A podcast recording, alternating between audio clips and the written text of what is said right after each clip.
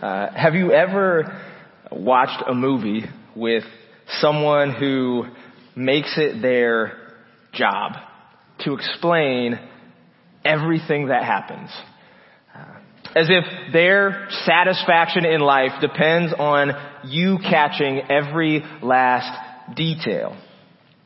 Uh, well, I uh, I nearly found myself being just that person last weekend with my wife. We had finally gotten around to watching uh, the first episode of one of those popular shows, the Book of Boba Fett, um, for those who know. And uh, within the first three minutes, it's Star Wars, and I'm not a huge Star Wars buff, but now with two little boys, I've grown to learn a lot about Star Wars. Uh, within the first three minutes of this episode, I found myself trying to give context to Hannah over and over and over and over and over again. Right? To the point where I even paused it. Within like the first three minutes, I paused the show and was like, Hannah, and started telling her what she, what I thought she needed to know. And, uh, you know, Hannah graciously smiles and nods and, um, fortunately for both of us, I quickly came to my senses, shut my mouth and just let us both enjoy the, the, sh- the story as it unfolded in front of us. And wouldn't you know that by the end of that first episode, viewers without any previous exposure uh, would have been able to understand what was happening. The story, captured as it was in those 40-ish minutes, was able to stand on its own two feet. It's good storytelling. The Bible often tells us stories just like this. They are perfectly capable of standing on their own two feet, but pausing to appreciate some of the subtle and maybe not so subtle details can bring an awareness of the depth and the, the genius of the story, what's going on, what's at play. And it's not the genius of excess or, or decadence. It's not scripture showing off and saying, look how clever I am. It, it's a depth, it's a genius, it, it's detail that's practical. It's highly practical in forming us into the kinds of people that God intends us to be. So this morning, we are going to consider the story of the golden calf, as Joshua mentioned earlier, that's found in Exodus 32. And it is a story capable of standing on its own two feet. If you were to dro- drop into Exodus 32, you would understand who the characters were, you would understand their motivations, you would know the setting, you would know the things that are at work, right? You would know by the end that God hates idolatry. You'll know that the Israelites are weak and pathetic. And you'll know that when you bring those two things together, praise God that He is rich in mercy. You'll see the way that Moses stands in the gap between the sinful people and their holy God, much like Jesus Christ will do years and years later. So what more could or should be said about Exodus 32? Obviously, there's something more because I'm just started. But suppose this morning I held up two paintings in front of you, and each one is a painting of a woman. Only one has been pulled from the bulletin board of a kindergarten art class, and the other is the Mona Lisa. They are essentially the same. They are both paintings of women, yet they could hardly be more different. Now as Christians, it's important that we can boil down important things into simple forms, simple statements, simple ideas. But paying attention to the details is as much a part of becoming a disciple as boiling things down, boiling Bible stories down to the main point. Because without the details, we are left in a world of, no matter how wonderful these might be, in a world of oddly proportioned watercolor stick figures when we could have the richness and depth of Da Vinci. So bear with me as we work through Exodus 32 and hit pause a couple of times to notice some details and, and especially what these details might tell us about following Jesus. Uh, but before we go any further, let's pray. Dear Heavenly Father, thank you for Sunday mornings. Thank you, um, God, that you have commanded us to gather together. Uh, it can be easy to prioritize other things, easy to let things get in the way. Um, And yet that command holds weight, and, and it's not just a command uh, of weight, but it's also a command of, of glory, of, of goodness. God, that when we gather together, um, we encourage one another, we build each other up, we help one another walk this faith out, walk out what we believe, find the goodness and the joy in it. Lord, I pray that this morning, wherever people are coming from, whether it's uh, the highest highs, the lowest lows, or somewhere bouncing in between, uh, that you would open our ears to hear what you have to say, that you would work on our hearts, that we would grow in our knowledge of you, our love of you, um, and as a result, Father, we would grow in our love for each other, that we would uh, bear light into a world who desperately needs it. Um, God, I pray that again this morning you would um, reward us as we look into your word and, and that we would see what you have for us there. It's in Jesus' name I pray. Amen. So picking up with Exodus 32 verse 1. Just starting in verse 1. It says, When the people saw that Moses delayed to come down from the mountain. Now, if you've heard what I said about the Star Wars thing, I'm stopping and we're gonna slow down a little bit. Uh, just here in this first statement, we are already introduced to four very important, vital elements of this story. Can, can you spot them? It maybe, maybe it would help to be reminded of the five W's, the who, what, when, where, and why. In this first phrase, again, it's, it's not even a whole sentence, just in this first phrase, we already have two who's, the people and Moses. We have a why, because Moses delayed, and we have a where, the mountain. Now, I personally find it helpful when I'm reading stories in the Bible to try and imagine them like a movie. How would this scene be shot? How would I be watching this unfold on a screen? Because if I saw the tents, these people were camped at a mountain, if I saw the tents filling the land beneath the mountain, I would begin asking, who are these people? How did they get here? Why are they in tents? What's this mountain? What's, and we all do those things as we watch a movie, we watch a show unfold, and we should do the same thing with the Bible. We see the people anxiously, impatiently murmuring about Moses, we would, we would wonder, who's this Moses guy? He's obviously pretty important. What are they waiting for? Where's he been? What's taking him so long? So if we're coming to this story for the very first time, and maybe you are, but chances are you're not, like what could we know from those few words? What are the kinds of questions we should be asking as the scene unfolds? Well again, we know Moses is important. But it'd be good to wonder why. We might also wonder how long Moses has been gone. Has he really delayed? Has it been 20 minutes of a delay or something much longer than that? And what's he been up to anyways? Now of course, if we've been tracking with the story of Exodus, we would have answers to these questions. But we haven't. This morning we're just finding ourselves in Exodus 32. And that's okay because the Bible likes to repeat itself. It, it, tells you over and over again what's going on, which was essential when the Bible was primarily heard instead of read. When you're reading something, you can just flip back to it and see what, it, what was said. But if you're listening, you kind of need the repetition because you can't just flip back a few pages when you kind of forgot what the story was doing. But again, Exodus will fill in those gaps, these things that we don't know. But in the spirit of that movie watching friend who doesn't want you to miss any of the details, let me again point out just a few things.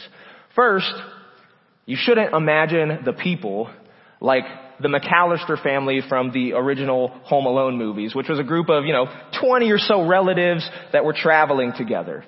While the Israelites might be similarly dysfunctional to the McCallisters, there were thousands and thousands of them. Second, Exodus 24 verse 18 tells us how long Moses had been up on the mountain. 40 days and 40 nights. A few verses before that, Exodus 24 and 15, 16 and 17 tell us more about the mountain itself. It was Mount Sinai and God's presence covered it in a cloud and like a devouring fire in the sight of Israel. So the Israelites were not camping beneath some ordinary mountain. Something undeniable and extraordinary and yes, terrifying was obviously taking place. And Moses was quite literally in the thick of it. And what has Moses been up to on that mountain? Well, Exodus 25 through 31 tell us. He's been on the mountain amidst the clouds and the fire, speaking with God. But he's not just speaking with God, he is speaking with God about the tabernacle. Now the tabernacle might seem like a total snooze. um, it's, but it's, it's very important that this is the conversation they're having because the tabernacle was how God planned to keep his presence with his people. It was how he was going to go with them. It was a traveling, portable temple. It was a tent on posts that they could pick up and move as they wandered through the wilderness. So God was giving Moses instructions. He was giving him his plans for how he was going to dwell among this newly forming nation. So now that we've got this in our head, we've got that out of the way, we can resume our story. And since we've only made it about seven seconds into that first scene, we're just going to start back from the top. So back again, beginning in verse 1. It says, When the people saw that Moses delayed to come down from the mountain, the people gathered themselves together to Aaron and said to him, Up, make us gods who shall go before us. As for this Moses, the man who brought us up out of the land of Egypt, we do not know what has become of him. Now this ought to strike you as highly ironic, given everything that just came before. Right? If you're just dropping in, you might miss it, but if you're tracking with the context, the extra details, the pause and annoying friend who's talking your ear off, you understand how ironic this is. As God is explaining to Moses how it is that he will go with them in the tabernacle, the Israelites fear that they have been abandoned. Now to be fair to the people, they didn't yet know the details of Moses' newest conversation with the Lord. But they did know the details of Moses' prior interactions with God on Sinai. Back in Exodus 24, before Moses once again goes up to Sinai to hear God speak, he tells the people what God had said so far. Again, this is, this is detailing what's happened in 19 through 23. He's telling what God has said there. And what he, he says is he gives them laws. He gives them laws, instructions for how they are to conduct themselves as God's people, as God's holy nation. And chief among these laws are, of course, the Ten Commandments. And depending upon your familiarity with the Ten Commandments, you'll know that one of those commands, recorded at Exodus 20 verse 4, prohibits the making of images and likenesses, idols, for worship. Now it doesn't take a genius to see that the Israelites' wishes are in clear violation of God's word. And frankly, those words, make us gods, should sound ridiculous to you should sound ridiculous to us. And not ridiculous in the way that jumbo shrimp kind of sounds ridiculous when you really think about it, but ridiculous in the way that a four-sided triangle ought to sound ridiculous. It's not possible. A man-made, handmade God. How could all of these people be so foolish? What were they trying to accomplish? What were they hoping to gain? What were they afraid to lose? After all, the Israelites were understandably afraid. Their exodus from Egypt was not something they had planned. It was sprung upon them. And yes, it was a good thing, a very good thing, but that doesn't mean they were ready for it. It doesn't mean that they were ready to be out alone in the wilderness by themselves. Moses, the man who had been guiding them on their journey, has disappeared. Now imagine yourself in that situation. You have followed this man into the middle of nowhere, and now he's gone. Without his guidance, not to mention his provision, he's splitting the sea, he's getting water from rocks, he's doing all of these things. Without that, you're up a creek without a paddle. And it's not just you, it's you and all of your family and everyone else you have ever cared about in the entire world, lost in the wilderness. If you put yourself in their shoes, it is not hard to feel their anxiety. But that doesn't necessarily explain why they would jump so quickly to making an idol. Also, in our attempt to sympathize, we might have stepped into the wrong shoes. Because as it turns out, there is more to this story. Remember that the Israelites were looking for someone to go before them. That's what those verses say. They were looking for a God to go before them, someone to lead them. Well, in Exodus 23, God has already said that he would send someone before the Israelites to guide them and guard them on their way to the home that he prepared for them. So if you look at Exodus 23, I've got a couple verses uh, jumping here, but starting in 20, it says, Behold, I send an angel before you to guard you on the way and to bring you to the place that I have prepared. If you carefully obey his voice and do all that I say, then I will be an enemy to your enemies and an adversary to your adversaries. You shall serve the Lord your God and he will bless your bread and your water, and I will take sickness away from among you. None shall miscarry or be barren in your land. I will fulfill the number of your days. I will send my terror before you and will throw into confusion all the people against whom you shall come. And I will make all your enemies turn their backs to you. That doesn't mean they're going to betray them. That means they're going to turn and run. Right? They're fleeing from them. See, this is great news for a lost people wandering in the wilderness.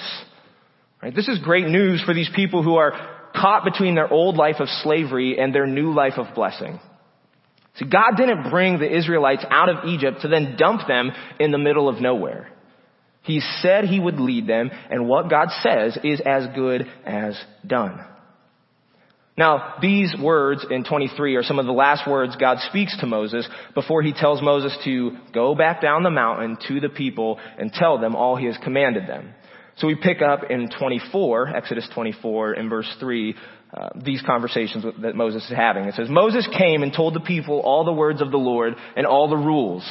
And all the people answered with one voice and said, all the words the Lord has spoken, we will do. And Moses wrote down all the words of the Lord.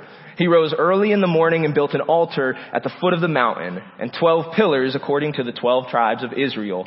And he sent young men of the people of Israel who offered burnt offerings and sacrificed peace offerings of oxen to the Lord. And Moses took half of the blood and put it in basins, and half of the blood he threw against the altar. Then he took the book of the covenant and he read it in the hearing of the people. And they said, all that the Lord has spoken we will do and we will be obedient. And Moses took the blood and threw it on the people and he said, behold the blood of the covenant that the Lord has made with you in accordance with all these words. So that's taking place in chapter 24. What we've looked at earlier was taking place in chapter 32. There is a span of 40 days, less than two months before the golden calf fiasco. These people are making this covenant, this blood pact with God. In these deals, the, the, covenants, the animals were serving as symbols and warnings to the agreeing parties. They were saying, may my fate be the same as this animal if I don't keep my end of this deal. It's very serious business. But if we bring ourselves back to the story of Exodus 32, it doesn't seem like the people are taking their side of the agreement very seriously. And as a matter of fact, they aren't taking God's side of the agreement very seriously either. And as a reminder, all of this is happening while the mountain is literally burning with a cloud of smoke on top. See, the very things, the cloud and the, the, the, fire, the very things that God used, that He filled with His presence to lead His people out of Israel, He led them in a pillar of cloud by day and a pillar of fire by night. Those things are still highly visible right by their camp. Yet the Israelites still desire to make for themselves a leader. They still are looking for someone to lead them, and that's exactly what they do. So let's pick up in verses 2 through 6. It says, So Aaron said to them, Take off the rings of gold that are in the ears of your wives, your sons, and your daughters, and bring them to me. So all the people took off the rings of gold that were in their ears and brought them to Aaron. And he received the gold from their hand and fashioned it with a graving tool and made a golden calf. And they said, These are your gods, O Israel, who brought you up out of the land of Egypt. Now when Aaron saw this, he built an altar before it. And Aaron made a proclamation and said, Tomorrow shall be a feast to the Lord. And they rose up early the next day and offered burnt offerings and brought peace offerings. And the people sat down to eat and drink and rose up to play. There's a lot here and we will end today focusing on these first six verses. But I do think it's important that we uh, briefly see how this story ends before coming back around to this. Because um, obviously we're not making it through the whole chapter at this pace. Uh, God knows, God knows in Exodus 32 what's taking place in the camp below. The clouds have not obstructed his view, and he is not happy. As a matter of fact, the Bible speaks of God's anger burning hot, which refers to that red-faced hotness you might feel uh, when you are exceedingly angry. But considering God's presence in the fire, it might be a little more than mere symbolism. Now Moses pleads with God for mercy by appealing to God's own promises. God had promised to bless the children of Abraham, Isaac, and Jacob, and those are the very people filling the camp. So God relents from the destruction he planned, and Moses descends the hill. And now it's Moses' turn to be hot. Moses is angry. He arrives on the scene, he throws the stone tablets on the ground and they break, uh, signifying the, the rupture, the fracturing of their agreement, of the covenant that God and the people had made. The Israelites have already gone and blown it. I've seen it compared to the wedding night and cheating on the wedding night and the absurdity of it. That's what's happening here with the Israelites.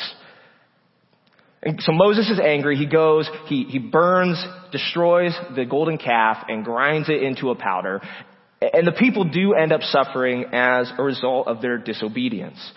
Verse 28 tells us that 3,000 men were killed as punishment for their sins. But thanks to Moses, the people were spared the full wrath of God. And from all of this, we would conclude, you know, that God hates idolatry. Idolatry is bad and evil, but God is merciful. God is merciful, and thanks to the work of a mediator, whether it's Moses or Jesus, we can be spared from the wrath of God. Praise God. I'm not here this morning to simply tell you that idolatry is evil and sinful and tends toward destruction. I'm not even here to tell you or, or, to warn you against worshiping idols. And it's not because I think idols are harmless. In fact, that's kind of my point. I, I think we know idols are destructive. We know this because their power, whether real or imagined, always runs out. Let's go back to those six verses at the beginning of Exodus 32. Here's a very easy question. What did Aaron and the people make? Now I don't need to give too much time for you to find this answer. Uh, Exodus 32:4 tells us that they made a golden calf. Now why would they choose a calf? Well, it's helpful to know what exactly is meant by a calf. Because it's not likely that this was a golden statue of a weak, feeble, fledgling baby bovine, right? This isn't like some baby calf. When what we read in English as calf is, is translated, uh, just indicates youthfulness. It's a young animal, which could describe a bull up to two or three years old. And that bull would have been a far cry from a baby. As a matter of fact, my little bit of digging, Google, uh, seem to suggest that this might have been or might be the peak age for bulls. But again, don't take me to the bank on that one. Ultimately, the calf here is not this, the skinny newborn with legs like stilts in an earthquake. Right? It's a powerful beast with horns like spears. The bull was a common symbol for strength in the ancient world, and it is still a symbol of strength today. If you were given to idolatry, if you were given to making idols, you could do a lot worse than a bull. Like I said, the bull was a common symbol in the ancient world, including Egypt, maybe even especially in Egypt. The same Egypt that had been home to the Israelites for 400 years. Now for reference, the USA hasn't even been a country for 250 years. So to say that the Israelites may have been influenced by their Egyptian neighbors would be an understatement. So then that's obviously what's wrong with the golden bull, right? It's the strange Egyptian god. It's a phony. And obviously it's wrong to worship false gods. Well, here's my next question. And it's a, maybe a little more difficult than the last. Who or what were the people worshiping? In those six verses, did they think they were worshiping some different God? No. They believed they were worshiping the God who had freed them from Egypt. Aaron even declared a feast to the Lord. The parallels between this corrupt worship in Exodus 32 that's led by Aaron and the righteous worship that we read in Exodus 24 led by Moses with Aaron close at hand, the parallels between those two, in my opinion, are plain. In both instances, an altar is built. On both occasions, the people awake early in the morning to offer both burnt and peace offerings. On both occasions, they eat and drink and then they rise. The same language is used to describe both. In Exodus, Exodus 32, they rise and they play. Some Bibles even translate that as dance. In Exodus 24, Moses also rises up, but he rises up into God's presence at Sinai. So it would appear as though Aaron in Exodus 32 is doing his best to lead the Israelites through an authentic form of worship in Moses' absence. There's only one problem. It's the elephant in the room. Sorry guys, I could not help myself. Uh, in this case, it's actually the giant golden bull in the camp. We have no reason to doubt the sincerity of the Israelites in Exodus 24 when they accepted God's laws and pledged themselves to obedience. And while it's possible that they were completely aware of their denial when they made this golden calf, it's not exactly clear when you read the text. Again, the, the bull doesn't replace the Lord in their minds, even if it does render their worship vain. Problem we have, like the problem of the Israelites, isn't that we think idols are great and that God should just chill out about it. The problem we have is that we don't think our idols are idols. We think our golden calves are honoring God. Of course, there are times when idolatry is outright denial of God rather than some convoluted hodgepodge of conflicting convictions. Now, I'm not saying that every case of idol worship is well intentioned. There are plenty of examples within Israel's history where there's no charitable, you know, bless your heart uh, explanation for their mistakes, for their mess ups. And there are plenty of people walking around today who will proudly denounce God the Father, God the Son, and God the Holy Spirit. But if you're here this morning, if you happen to be tuning in, you are much more likely to have a golden calf that you have failed to recognize than one that you proudly worship and deny God for. See, just like the Israelites imported their Egyptian habits ingrained over centuries, we too can import our own habits, our own American habits. Now granted, many of our American values have derived from Christianity, but that doesn't mean they all do. It doesn't mean that some of them haven't shifted out of alignment with the faith once for all delivered to the saints. See, our well-meaning worship can just as easily turn foul when we forget or fail to trust in God's word. And we rather turn to the corruption that we're used to. The corruption that we don't even see as corruption. The Israelites believed they were honoring the God of Israel with worship from Egypt. And we can just as easily believe we are honoring the God of heaven with worship from the world. Take for instance, homosexuality and same-sex attraction. There is a Christian impulse to argue for love and acceptance and equality and care and hospitality. Yet scripture makes the sinfulness of such relationships clear. Yet how many of us are trying to honor God with that calf in the camp? Or maybe something a little less touchy, but much closer to home for many of us here. How many, us, how many of us ignore God's commands to rest? But we do it in the name of worshiping Him, of honoring Him. We work harder and we work longer to take care of our families. We fill our schedules with activities and events to make sure our lives are as fulfilling as they possibly can be. All the while, God just says, rest. Jesus says, come to me and I will give you rest. Like once every six days. Like don't work at all. How many of us have that golden calf in the camp? See, the golden calves in our lives show up for the same reason as the first one. We grow impatient and we don't trust in Jesus. Like the Israelites, we're surrounded by the signs of God's power and presence. Whether it's the bread and juice of communion, it's the water of baptism, it's the Holy Spirit filled fellowship of the saints. Like the Israelites, we're caught between slavery and the promised land.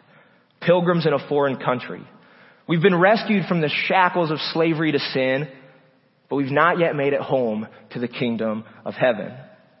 Like the Israelites waiting Moses' descent and return from Sinai, we await Christ's return from his heavenly throne. And like the Israelites didn't trust God to lead them, we don't trust God to fulfill us apart from our sexuality. Never mind that Jesus, the human par excellence, lived his entire life single. And we don't trust God to provide for us if we ever take a break. We don't trust God to keep all of our plates spinning if we ever step away. Never mind the ravens and the lilies that he cares for out in the field. The gospel solution to the problem of our golden calves can be found in something we already read this morning. It's Exodus 23 verse 25. It says, You shall serve the Lord your God and he will bless your bread and your water and I will take sickness away from among you. This is the work Jesus does. This is the work we see Jesus doing. In the Gospels, He multiplies bread and turns water into wine. He heals the sick. He raises the dead. This is the power of our King, and it is the climate of His kingdom. And the gospel tells us that all we must do to enter into this kingdom is repent, to turn from our sins and believe.